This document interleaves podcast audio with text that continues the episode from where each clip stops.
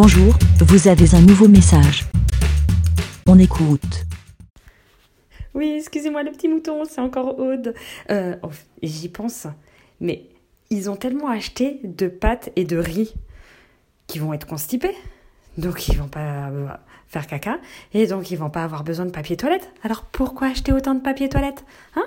Et puis sinon, comme... euh, bref, bon, voilà, hein? Allez, bisous, à plus. Bah. Merci, BLA.